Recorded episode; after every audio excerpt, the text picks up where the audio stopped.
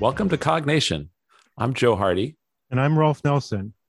On today's episode, joining us is Dr. Josh Miele, who's a blind inventor, a community leader, and a cartographer who's worked with tactile representations for the blind. Great to have you with us today, Josh. Thanks for being with us. Thanks, Rolf. It's a pleasure. Always happy to join you guys. This is one of my favorite podcasts. Wonderful to hear. So, Josh, you got your uh, PhD at Berkeley, just like uh, Joe and I. So, this is how we know each other. Just uh, fortuitous, to yes. To get that out of the way. And since getting your PhD, you've worked at a couple different places and, and done all kinds of interesting projects. Uh, do you want to talk a little bit about some of the things you've been involved in? Sure, I'll give a quick uh, quick overview. I mean, I um, and when you say a couple places, you're kind of exactly right. I've um, I left uh, after grad school. I got a postdoc at the Smith Kettlewell Eye Research Institute in San Francisco, which is a vision research research nonprofit. Sort of, I call it a para academic uh, institution. It's sort of a think tankish place where um, you don't have any students, but everybody is sort of publishing and getting grants and and uh, there are postdocs and stuff like that. So i had it, i started with a postdoc there and um, over the next 20 years basically went through uh, junior scientist and you know scientist and uh, director of uh, you know i had a bunch of uh, projects and was a principal investigator there for for many years until uh, i moved to made the made the jump to industry and i am currently uh, principal researcher at Amazon Lab 126, the devices group at Amazon that does the you know the tablets and the Fire TVs and the the Echoes and stuff like that. So, but I'm not here. You know, today I'm probably not going to talk too much about uh, Amazon stuff because I didn't actually get their permission to you know to talk about stuff. So, but there's plenty of other stuff to um, to talk about. As you mentioned, I'm I'm blind. Uh, I consider uh, blindness to be significant part of my identity. So, a blind dad, a blind scientist, a blind inventor, etc.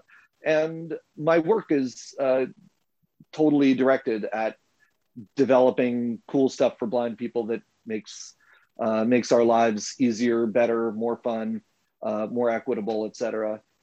You mentioned maps. I've done lots of work on accessible maps, both auditory and tactile. I've done a lot of work on accessible video description, technologies, and techniques for making video more accessible to blind people. And you know, there's other wayfinding stuff like GPS, uh, mobile tools, in addition to the tactile and auditory maps.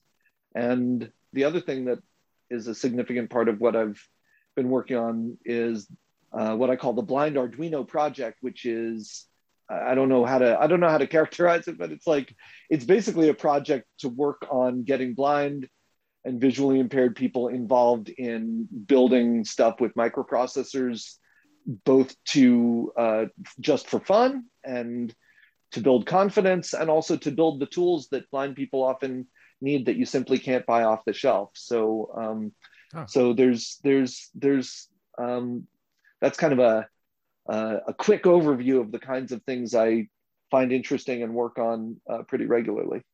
Oh, okay. I'm interested because um, Joe and I are both, you know, we can we can geek out on Arduinos and love tinkering around. You you luckily get to put the put inventor in your title, so you can call yourself an inventor, which is something I'd I'd always dreamed of. Uh, so, how, can you say anything more about how the Blind Arduino project works? Because that sounds really fascinating. Yeah, I mean, there are two main um, components to it. I mean, one is um, a lot of the resources that are out there that encourage people to become makers and to, you know, sort of get into STEM through electronics making. A lot of those resources are very visual. Mm-hmm. You know, you go on a website and you'll see, you know, there's you know a little write up and then there's a jpeg of a circuit diagram and it's like okay that's that's a blocker right there um, right. Same thing with uh, just finding your way around on an Arduino board. If you want to know where, you know, where pin two is, most of the time, that's communicated through a picture. So a lot of the, you know, one one significant portion of the project is really devoted to developing accessible documentation and sort of helping encourage other people to think about the accessibility of their documentation. it's not just you know just the documentation that needs to be accessible the arduino uh, ide on windows the ide for mm-hmm. those of you non-nerds out there that's the we don't have no we don't have any non-nerd oh, listeners oh, no non-nerds? okay you can okay. Yeah. but no but i mean we, we, maybe arduino is even something that that we should introduce is like what mm-hmm. it is but yeah yeah yeah so Arduino is Arduino is a, a microprocessor platform. It's open source. It, it basically is a little uh, circuit board that has a computer on it and lots of um, places to plug wires in.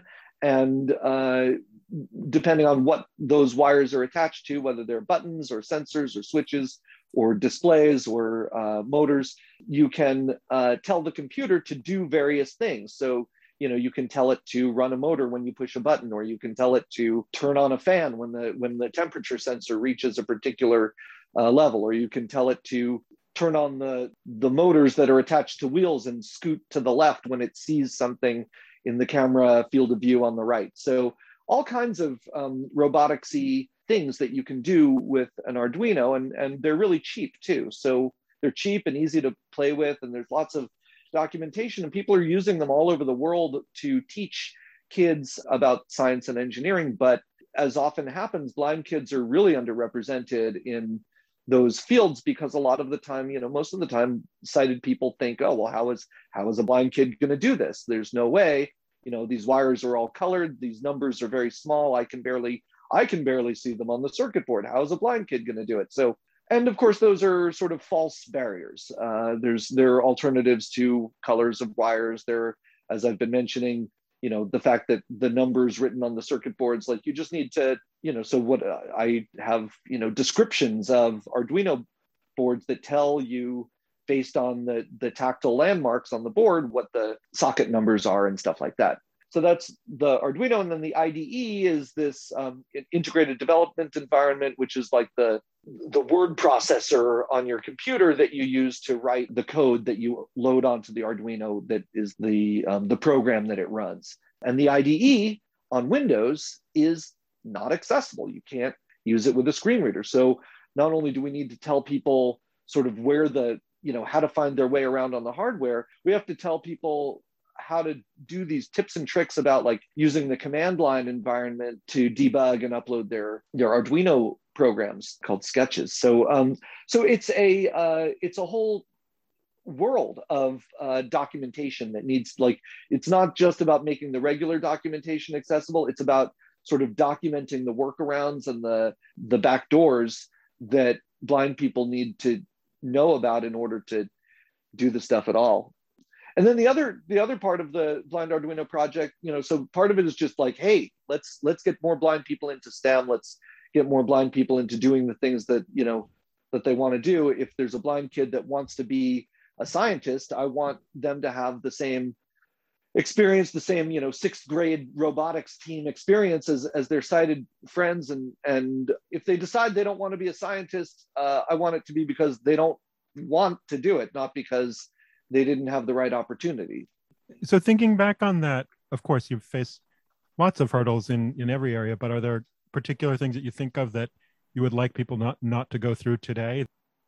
Well, I mean, yeah, I mean, of course, it's it's sort of autobiographical. I mean, it. Um, I was lucky, and I had um, really supportive parents and teachers, and was given like a lot of opportunities to succeed. I was always really interested in science and math, and I was always supported by the the grown-ups around me. And and but I did find myself in lots of classes, you know, where my parents were like, damn right you can take that, you know, electronics class, you know, but I would get in there and the teacher would be like, um, I don't really know how to help you with this, you know, and so like so part of my hope is part of what we're doing is to try to raise um, you know provide resources and um, and uh, communicate to teachers so that they know about this stuff. And um and i also i don't know you know heathkit i'm, I'm a little older than you guys. Heathkit may have been before oh, i remember time, the, the the electronics assembly things you'd get the components yeah, and you'd solder them together.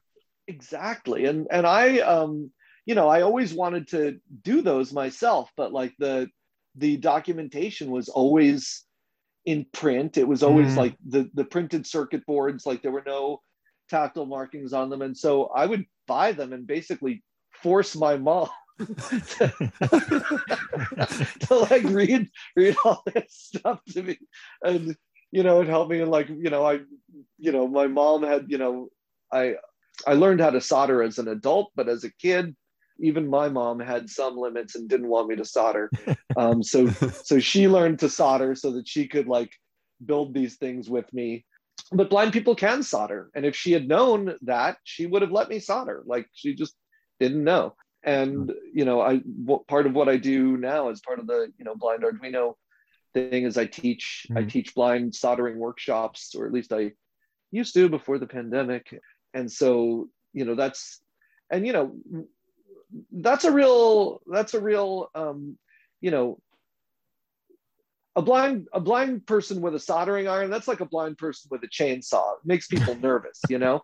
But it really says something right? It's really uh it's it really the fact is that like if you know what you're doing you know you can you can cut your own firewood you can you can solder your own projects you can barbecue your own steaks. Oh this was it's not just, this is not advocating for no soldering. This is advocating for more chainsaws more so I, I, didn't mention the blind chainsaw project but um, no i'm just I'm, I'm just saying. I mean there, there's there's you know the tools are there are lots of dangerous tools out there in the world but if you know what you're doing um, and if you're careful really you don't need to be able to see. You just need to have appropriate uh, safety precautions so that you don't hurt yourself or someone else. And that's the same the same thing is true of of a sighted person. Sighted people often don't realize that um, that there's an enormous amount of information in the world available that's not visual, but because you know you you guys are vision scientists. I mean, mm-hmm. you got you've got you know you, you you've claimed you know you've claimed 30% of the cortical real estate right and it's pretty tough to ignore visual input i mean when when you know visual input dominates and um, and so sighted people often think that because they use vision to do something, that's the only way to do it.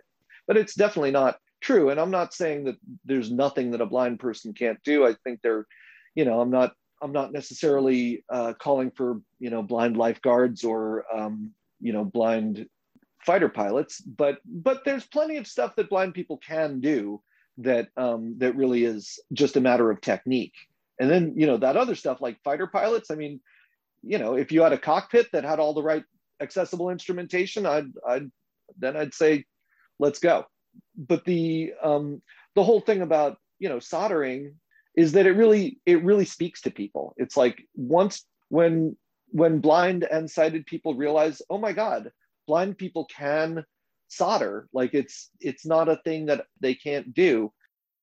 It's kind of transformative in the way people think about what they can do. So it's not just like this STEM thing. It's sort of a it's sort of a self-actualization kind mm. of self-expansion kind of thing. And then and for sighted people, when they realize that they're blind people that solder, they're like, wow, maybe there's a whole bunch of other stuff that blind people can do that I didn't realize about. So it's it's it really is it's a multi-dimensional project with like lots of um, lots of social and and technical aspects to it the other thing that the blind arduino project is trying to do is there are no like you can't just go to amazon and buy uh, a talking multimeter or I, that uh, was one of the things that i was thinking of too. That's an that's that seems like an electronics equipment that just comes designed for sighted people.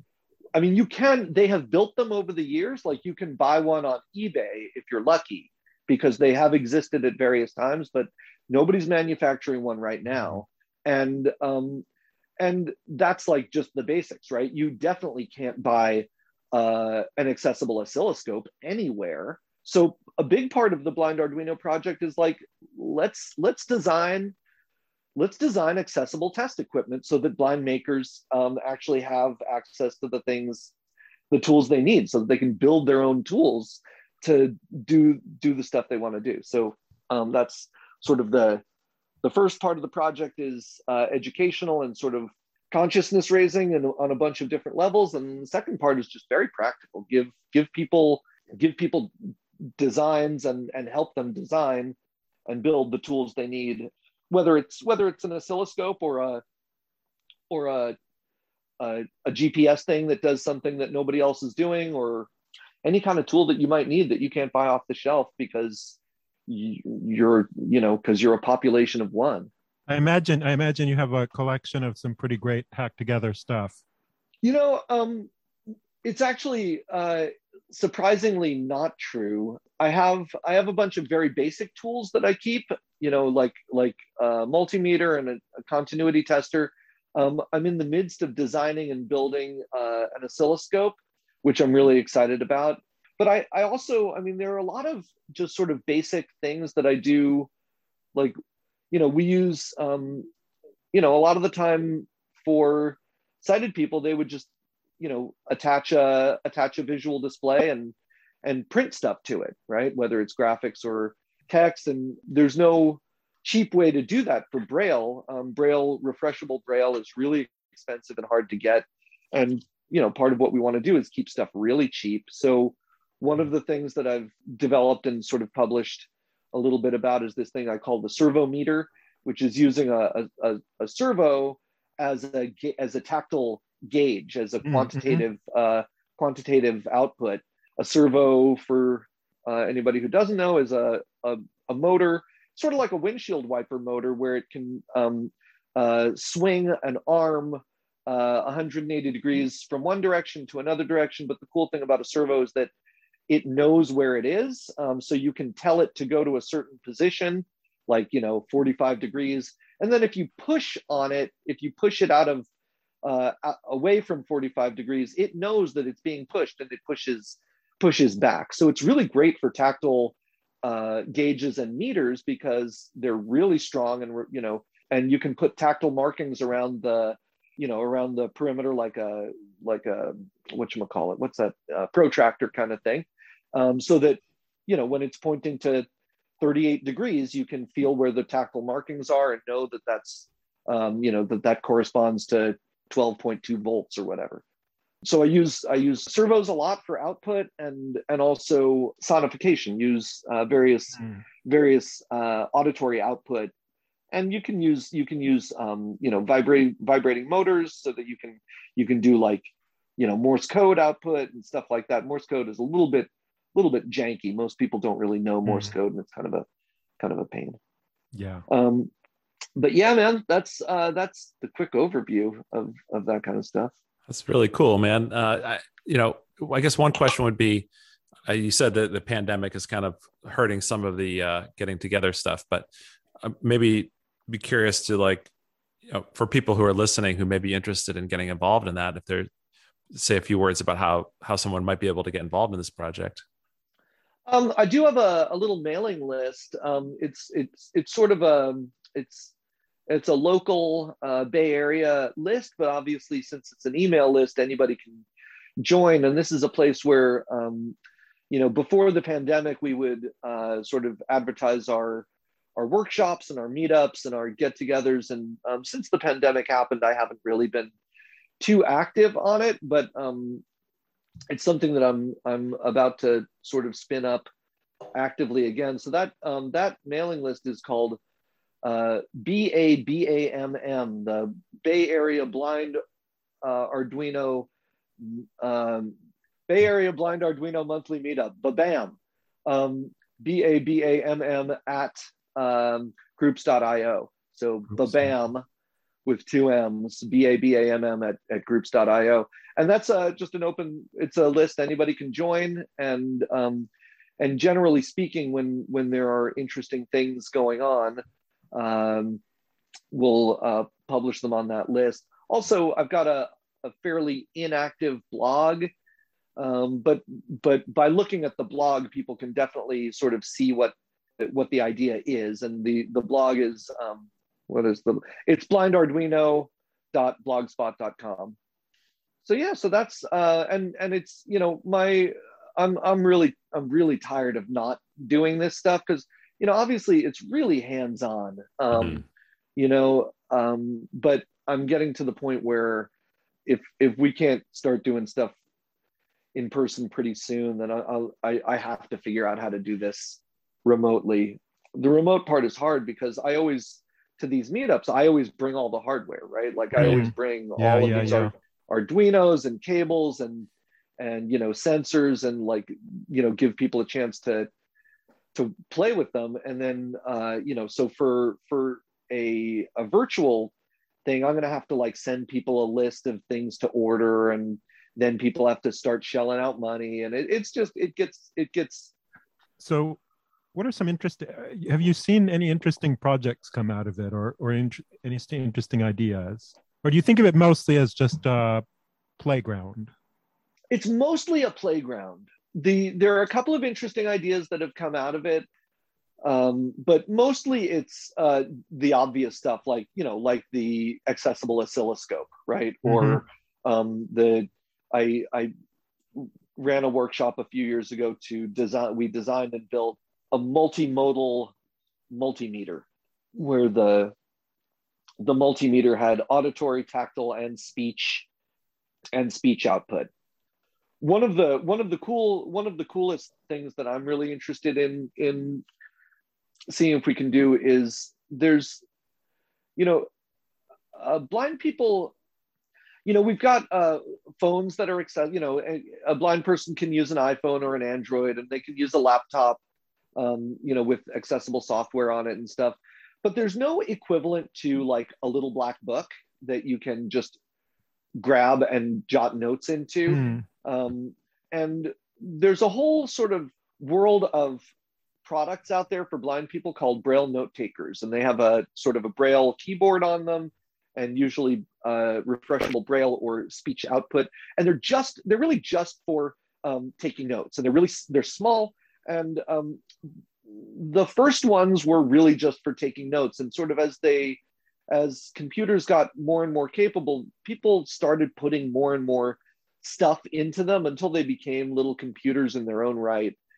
So this is something that would have a instead of any sort of monitor uh, it would ha- it would just have raisable braille that that could be adjusted or speech. Yeah or text or to speech, speech, yeah. Or text to yeah. speech too. Okay. Yep and um and so uh at this point and and because these little devices are so specialized these braille note takers are so specialized they're um, they're pretty expensive. They're sold you know they're thousands of dollars a piece mm-hmm. and they've you know they're based on android and they've got you know they've got web browsers and calculators and databases and word processors. And man it's just more complicated than it really needs to be in a lot of uh, cases. Um, and so one of the things I'd, I'd really like to do is design a an open source braille note taker that's like uses only off the shelf parts is really cheap easy to easy to make um, easy to modify and can be used as a simple braille note taker by anybody in the world. Because you know for most you know i mean we're here in the us you know we have access to um, you know if you're blind in the us then if you're going to school you've got access to uh, resources to help you buy equipment if you are you know employed you have resources there but if you're just um, if you're somebody who doesn't have a job and doesn't you know if you're not in the us or if you're in a a developing country, getting hold of this kind of technology is really hard. Uh, so the idea of making something that's open source and easy to build from readily available parts is um, is very appealing on a on a, a social level. You know, so again, mm-hmm. again, these you know you never get far from the from the social justice angle uh, uh, of this. You know, it's always there because blind people are you know uh, I'll, let me put it this way: most blind people don't have PhDs and work for Amazon. Mm-hmm. That's not the that's not the the common path, and um, and so uh, most blind people live in you know live in poverty and don't have access to the kind of resources to get the tools they want or need, and you know, uh, and yet blind people aren't stupid and they've got plenty of ability to think through their you know think through and and fix the problems they can. And so if there's a if there's a, a braille note taker that's open source that people could just build or have a friend build for them um, that would be a huge thing really helpful um, to a lot of people all over the world thinking of technology and just technology in general. Um, you know, when you were growing up, you, you didn't have a lot of, you know, a lot of the kinds of things that are available now. What's the difference between someone blind uh, growing up now versus um, in the 19 40s when I was 40s when, when you were a, when you were a kid, right? Um, so I grew up in the 70s and 80s, um, and I mean the the difference for blind people is the same as the difference for sighted people. I think, like from a maker perspective, like you look at the kind the kinds of things that you can now build with, you can build something in an afternoon with an Arduino for like 50 bucks that would have taken uh, you know uh, millions of dollars and a team of scientists in the 80s right it's like right. it's just it's just crazy what what the technology off the shelf technology can do now in terms of um, access to information for blind people um, you know everything used to be on on paper but you know it, it's kind of one of these things where the level a, a rising tide mm-hmm. lifts all boats but the boats that are sinking before are still sinking after mm. the hmm. tide rises you know so yeah there's like uh, for blind people with the internet and with the technology we have it's a lot easier to get access to some kinds of information but there are still lots of types of information and lots of um, areas where accessibility to that kind of information or those or capabilities is just like doesn't you know can't, just isn't possible and it's it's not because it's not possible. It's because the people that designed that particular experience weren't thinking of mm-hmm. blind people when they when they made it. And that's changing too right? In in a lot of the you know we're we're now more conscious of accessibility and and inclusion than we've ever been before. So things are getting better and there are now laws uh, that require certain types of accessibility that there weren't before so things are things are are getting better but it's still a pain in the ass to be blind for anybody so. Yeah. Do you maybe uh you want to talk a little bit about uh some of the maps work that you've that you've done and and you know what that's like and and how that supports people getting around uh in you know urban environments and yeah sure yeah. So i mean you know a lot of the time people think of maps as being um, you know maps or graphics as being uh, really visual but they're not they're spatial right? So there's spatial information is is information that when it's the the content is based on the relative positions of different things in that in that representation. So a map or you know a map is is one kind of spatial representation or spatial data. And so you can draw that with you know with ink that you can see with your eyes or you can you can draw it with lines that you can feel with your hands. And tactile perception is quite different in many ways from visual perception, but the um, but it all goes into you know it both methods enable you to build a, a cognitive map of what is being shown. So for a long time there was actually like data from scientists who studied blind people, sighted scientists who studied blind people and said blind people can't understand tactile maps. Like this is stuff done in hmm. the 60s or so, right? You know, and if if they do uh, if they do study tactile maps, then you know then they should use one finger to you know to to trace the to trace things. And it's like I knew that was wrong. I knew that that was like definitely not true because I I use tactile maps. I I enjoy them. I know that my friends use tactile maps who are blind and and you know I used uh, you know in high school I uh, was lucky enough to have a, a transcriber who would transcribe all of my all of my calculus graphics like all of my geometry graphics. So i didn't just have the braille i didn't just have uh, the verbal part of it. I had you know i had the i had the graphics to go along with the geometry the trig and the calculus. And so i knew that these kinds of graphics are super useful um, along with you know maps and other types of spatial data. And from a practical sense, we all knew it. And I also knew that there was no way that using one finger to to explore that mm-hmm. was was the most efficient way to do it. I use I use like lots of fingers and both hands to explore. And yeah, if you want to sort of get down and dirty and and understand one particular outline, you would probably trace it with a finger, but that's just one method.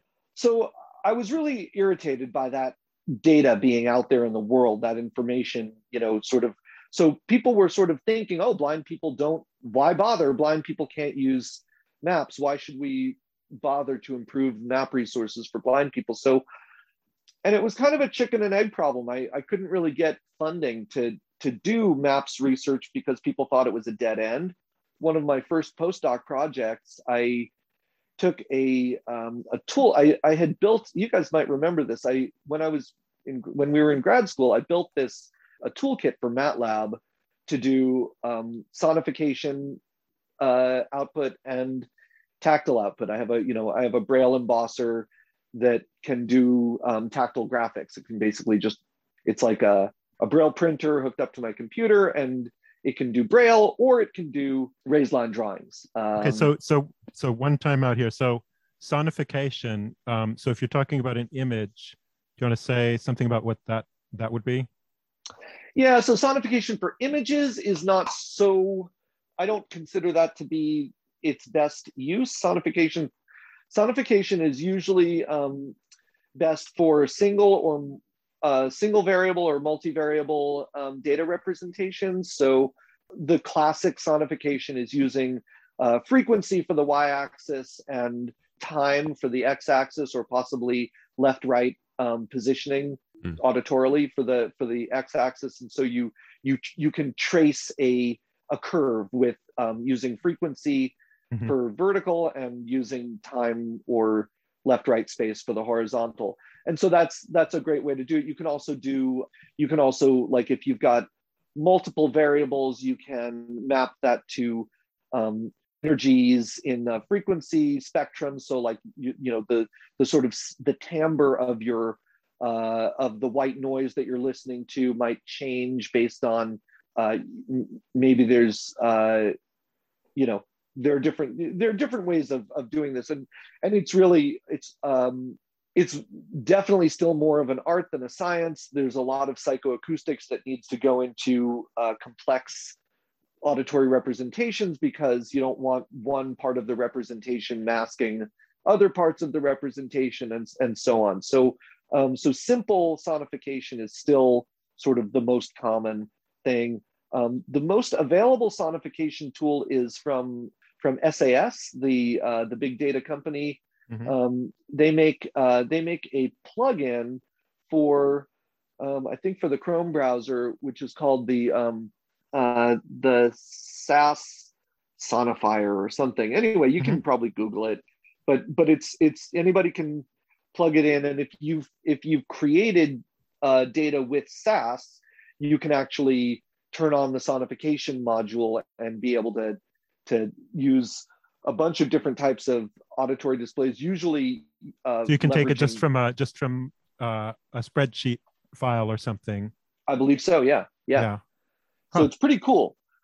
When I was thinking of sonification, I was first thinking of um, you sound like you're not as hip to this, but the you know the sonification of an entire say a pictorial image which there is there is a way to do that okay so there so this gets into this gets into the whole realm of of uh, sensory substitution, right? Right, and I and I think it's in, I think it's interesting to uh, consider what the differences are, say, between hearing and vision, to to to transform one into the other.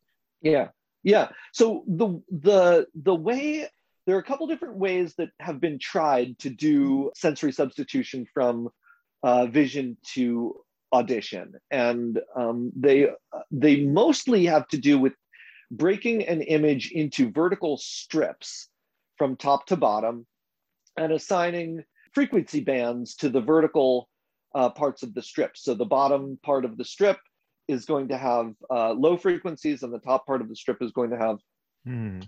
high frequencies. And what you'll hear is sort of a, a, a chord or a or a uh, you know or a noise distribution as it scans that, over as it scans over the image. And as it yeah so it'll break it breaks the image into vertical strips from left to right and then we'll play for you know we'll play those um, sometimes just in sequence and sometimes in stereo. But the problem with that and and so if you the more um, the more pixel density or darkness or you know color saturation you have in a particular portion of the strip, the more sound energy there will be in that presentation. Um, the more sound energy there will be for that frequency in that strip, right? So um, there's a thing called vOICe, which is um, you can you know you can look at um, you can Google that and and check it out. It's by a, a guy named Peter Meijer. He has been a, a very strong advocate for people to use this thing as a as a tool in their day to day world. And it is true that if you have like a picture of a house, like you know, if you're looking at the front of a of a house and it's got a peaked roof and it's got a chimney and it's got maybe a tree next to it, and if you listen to the sonification of that image using the vOICe, which uses the scheme that I was just mm-hmm. describing, um, you know, you you can you can sort of hear that whole thing. You can hear the roof line going up. You can hear the the chimney. You can hear the tree, but it doesn't sound like a house. It doesn't. Mm. It doesn't give you the percept. And as soon as you change, as soon as you change the the camera angle, you're mm-hmm. screwed mm-hmm. because right um yeah you know because the geometry is really key to that whole thing and um and so you know his whole based on based on neuroplasticity you know um from paul bach-y-rita and and and michael um you know your your your buddy joe what um Merzenich. Mike, uh, Mike Merzenich. The the early the folks in the 60s and 70s thought like you know what? We can we can make people hear pictures. Like we can actually substitute one thing for the other. But no matter how much you wish that were true it's just not going to happen. And so the people that are advocates for this kind of thing they're very optimistic they're very well intentioned but but the science isn't there and what do, you, um, what do you think the fundamental i mean when i think about it i can see uh, as you described, say, seeing a house from different viewpoints. I mean, that's a huge problem in object recognition is how to yeah see this, how to recognize the same thing from different viewpoints because it's like you say, it's totally different. Um, you think that's just the nature of the auditory input that you're getting because it's so temporally organized? Well, it's temporally and spatial. I mean, there's there's plenty and, of spatial yeah. organization. Uh-huh but it's just it it is i mean the the auditory system has a whole mechanism you know we've got plenty of uh, stuff in there for object recognition, right? Mm-hmm. Um, or you know, or source identification, but it's not. It's it's certainly not organized like like that, right? It's not in these vertical strips. That's like if I think that um, you know the idea of using sound to represent visual um, stuff in the world is a is a great idea, but it has to be you know you have to tailor it to what the auditory system is good at and so if you want somebody to hear a house, you've kind of got to, I think your best bet is to do a lot of computer vision processing, recognize that it's a house, mm. and and provide some uh, some other auditory representation uh, that there's a house there. The the sort of the pixel for pixel representation into the auditory is not how the auditory system is going to be able to process that into an object, into a into an image or into a scene. I think the hope was that that it would work sort of like machine learning, where you just do enough, put enough data in, eventually, eventually I, it'll just sort of magically sort of work. And that's what that's what people that's what you know Peter Meijer and and Paul Bach-y-Rita always said, right? But but frankly, I ain't got that kind of time, you know? right. right. Um, well, I was wondering, and, I, I, mean, I was, I was curious as to, you know, if you've listened to it a few times, whether it just sounds like garbage to you or, or. Well, I've listened to it. I've listened to it plenty. And um, I mean, sort of their, their ask is for blind people to like, where, you know, where, you know, use this thing, you know, eight hours a day, mm-hmm. you know, for years in hopes that you would sort of eventually have this eureka i can see moment mm-hmm. and it's like you know what that's actually more about their desire to you know their messianic desires than about what's worth my time it's actually much more worth my time to learn to to get damn good at using a cane and and Yeah, yeah. being able to hear what's out there in the world with my own excellent auditory system than to like try to substitute some electronic visual it's just it's it the priorities are all screwed up Well, yeah, and And, it sounds um, like uh, you you mentioned earlier that you know there's so much information and sounds that are coming at you that I mean, just processing that is plenty. Exactly. And and that's not to say that there's no place for for visual information in blind wayfinding. There definitely is. But what you're already getting from the auditory world is so is really rich and you need to pay attention to it. So you definitely don't want you, You, know don't want to be some- distracted. yeah you don't want to hear all this you know all this artificial noise sort of masking the real world. But you know like i said if if i had a um if i had you know a camera that i could um, point to the left before i cross a street to say um to say you know there's a you know there's Mhm. still a car coming at about half a block away if it could do that fast enough that would be information worth having you know But Um, it has to say there's a car coming from a block away, not not some ambiguous um, noise that comes out of it. the less of a cognitive load there is like Mm. when when you look when you're when you're when you rolf are about to cross the street you probably always forget to look but um but you know it happens. but if yeah. you if you- if you looked right how much like how you know the monkey power necessary to Right. identify that car coming at you is really low like there's Uh, a some- very low yeah. cognitive uh, cognitive load associated with that. I, I don't want to have to do a lot of extra cognitive work. Like I'd rather focus on the things, the, the cues that are available to me and maybe wait an extra Hmm. 10 seconds at the curb figuring stuff out than than have um, you know, than have to sort of really concentrate on this one thing and use those 10 seconds for that. You know what I mean? Yes, I do. Absolutely. Yeah, that makes a lot of sense.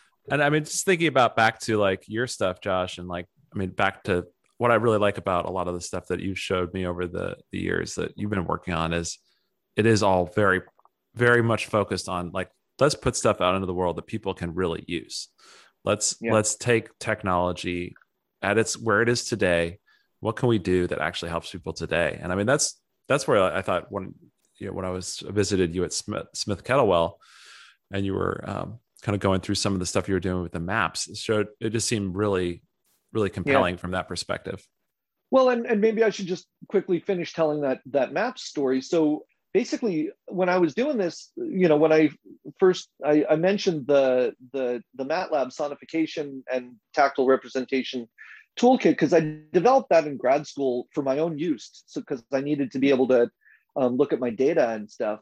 And so I took that toolkit and basically turned it into a tactile map toolkit. I, I built, I, I connected it up to a, a, a janky GIS that I wrote myself and, and wrote a, a, a program that could basically take um, street information, street data, and print out a nicely formatted Braille street map or a tactile street map of anywhere in the US. And that was like the first, that was like totally revolutionary because Hmm. for a blind person to get access to a tactile map, somebody would have to draw it for them. Hmm. Um, like it was, it was, there was no way to do this. This was, uh, you know, maybe 2003, 2005.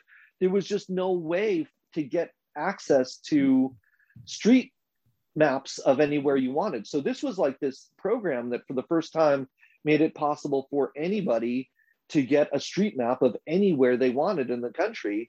And then, you know, later we expand like it's this, so it's called TMAP, the Tactile Maps Automated Production System, TMAP. And I, um, in the last few years, it's been sort of rebooted and re relaunched, and um, the San Francisco Lighthouse now runs it as a service and can give tactile maps to anybody who wants them. And lots of people want them because guess what? Those people in the 60s were wrong. Blind people do Mhm. do benefit from tactile maps and they can read them. And actually, um, the the one fingered stuff was also something I was able to make a small uh, contribution to debunking. I had a, a postdoc uh, named Valerie Morash for a couple of years, and she was an amazing collaborator, really just a, a methodological genius, like just one of the most capable and brilliant uh, perceptual scientists I've ever met. Um, she's not with us anymore. She she uh, died in a really tragic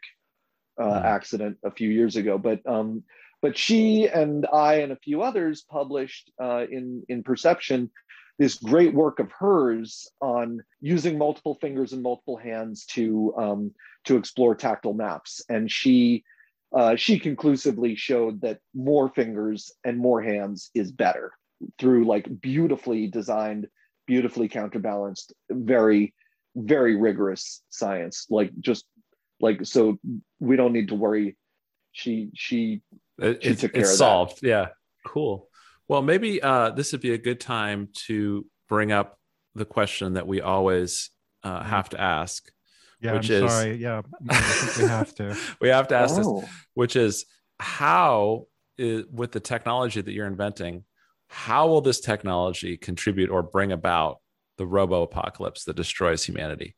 No, we just want you to think about this, Josh, because there are side effects to everything. Even Arduino projects and Braille maps could have a devastating consequence. So surely you've given this some deep thought. What evil are you unleashing on the world? That's a good question.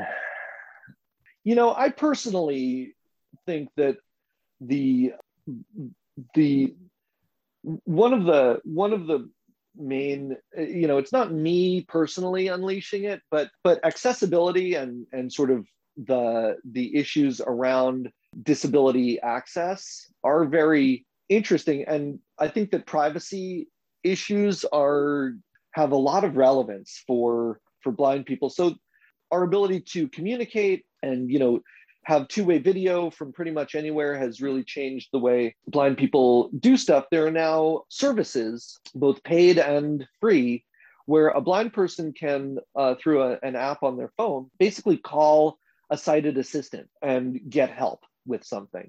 And it can be anything from what's the address on this envelope? to what are the cooking instructions on this package? or uh, what's the off button on this thermostat? or how do I, you know, so so things things like that. Or it can be, you know, I'm lost. Uh, I'm looking for the the CVS. Can you see it around here somewhere? Or I I just dropped my diamond earring on the carpet can you help me find it you know these sorts of things are all possibilities and people are using this kind of thing to do very personal stuff like i mean you know is there blood in my stool uh, is the uh, you know did my preg is my pregnancy test hmm. pink or you know you know whatever the color might be do i do i have does does does this sore have a you know what what color is the effluent from this sore on my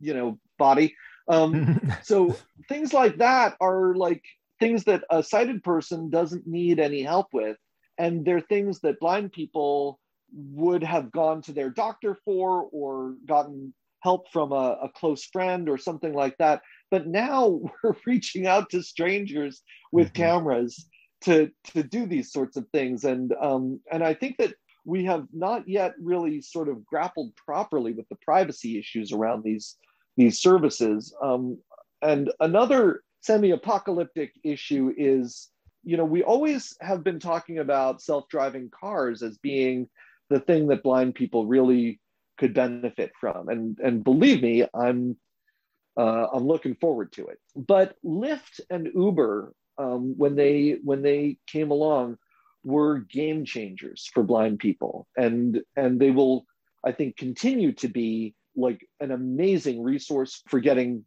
to the places you want to go because before that existed blind people had to uh, use public transportation or rely on a friend or maybe use like you know some kind of uh, in in some cases use uh, you know paratransit or something like that. But but getting from place to place has always been a huge challenge for blind people.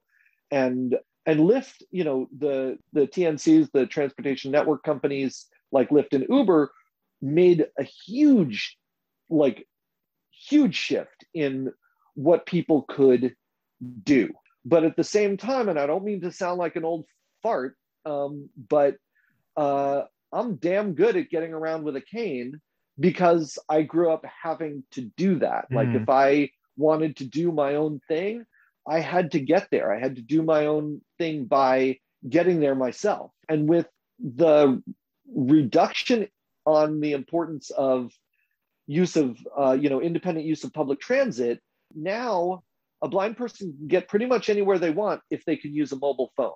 And that is that is sobering because it's not just about being able to use a cane and get from place to place in the outdoors. It's sort of about independence in general. And so mm-hmm. there are definite concerns about people's ability to maintain their the skills they they need in order to be independent in a in a world where there are more and more opportunities for their hand to be held and escorted or assisted in one way or another and that, you know i everybody you know everybody says you know oh kids today right i mean it's like i think every generation since uh you know since we climbed down out of trees has been weaker and less capable than the generation before, uh, or at least that's how parents have probably always seen it. But um, but this is a concern. You know, it is worrisome that that blind people will have fewer skills going forward because the technology allows them allows us to be lazier, to be mm-hmm. less less independently capable of doing the things. So I mean, you know, if if the driverless cars don't come along, if Uber and and Lyft uh, evaporate or or otherwise fail, you know, there are going to be people who are going to be seriously impacted by that because uh, they they haven't developed skills or they've built their lives around expecting those services to be there. Like for example, you know, I live in a place where I have great access to public transit because I I moved here before Lyft and Uber existed. But if I were buying a house for the first time and I were and I assumed Lyft and Uber would always be there, I could buy a house wherever I want, right? I could live wherever I want. And if they if they go away, all of a sudden that really changes the way I live. But I think unfortunately your your technology that you're developing is not going to is not going to uh, contribute too much to the robopocalypse. Well, I mean, the AIs, right? The the AIs are always going to be useful, you know, in terms of, you know, if I've got a camera and I I want good information about what's around me, um, that's not just going to be computer vision. Computer vision is going to be really good at maybe um, parsing the scene into objects. But if I want to know what's important, if I want something to be able to give me information about the relevant pieces of that scene, that's going to get more and more more and more AI-ish, and um, and so that's you know there are huge possibilities for AI to to get into the accessibility space, and and I think that accessibility may be a great excuse for the availability of AIs. I, I foresee that when when we start legislating AIs and their capabilities, one of the levers that the pro AI side will use will be accessibility for sure. Well, Josh, thank you so much for for being on the show, and always a pleasure to talk to you, especially about the technology and, and you know the stuff that you invent and the stuff that you're working on is is really just very cool and very inspiring. So, thanks a lot for for joining us on the show. Thanks, Joe. It's always really fun to to get to hang out with you guys. I miss you, and uh, this is a great opportunity to to uh, throw some ideas around. And um, it's it's fantastic. Thanks a lot, Josh. Thank you, Rolf. Lovely to hear your voice.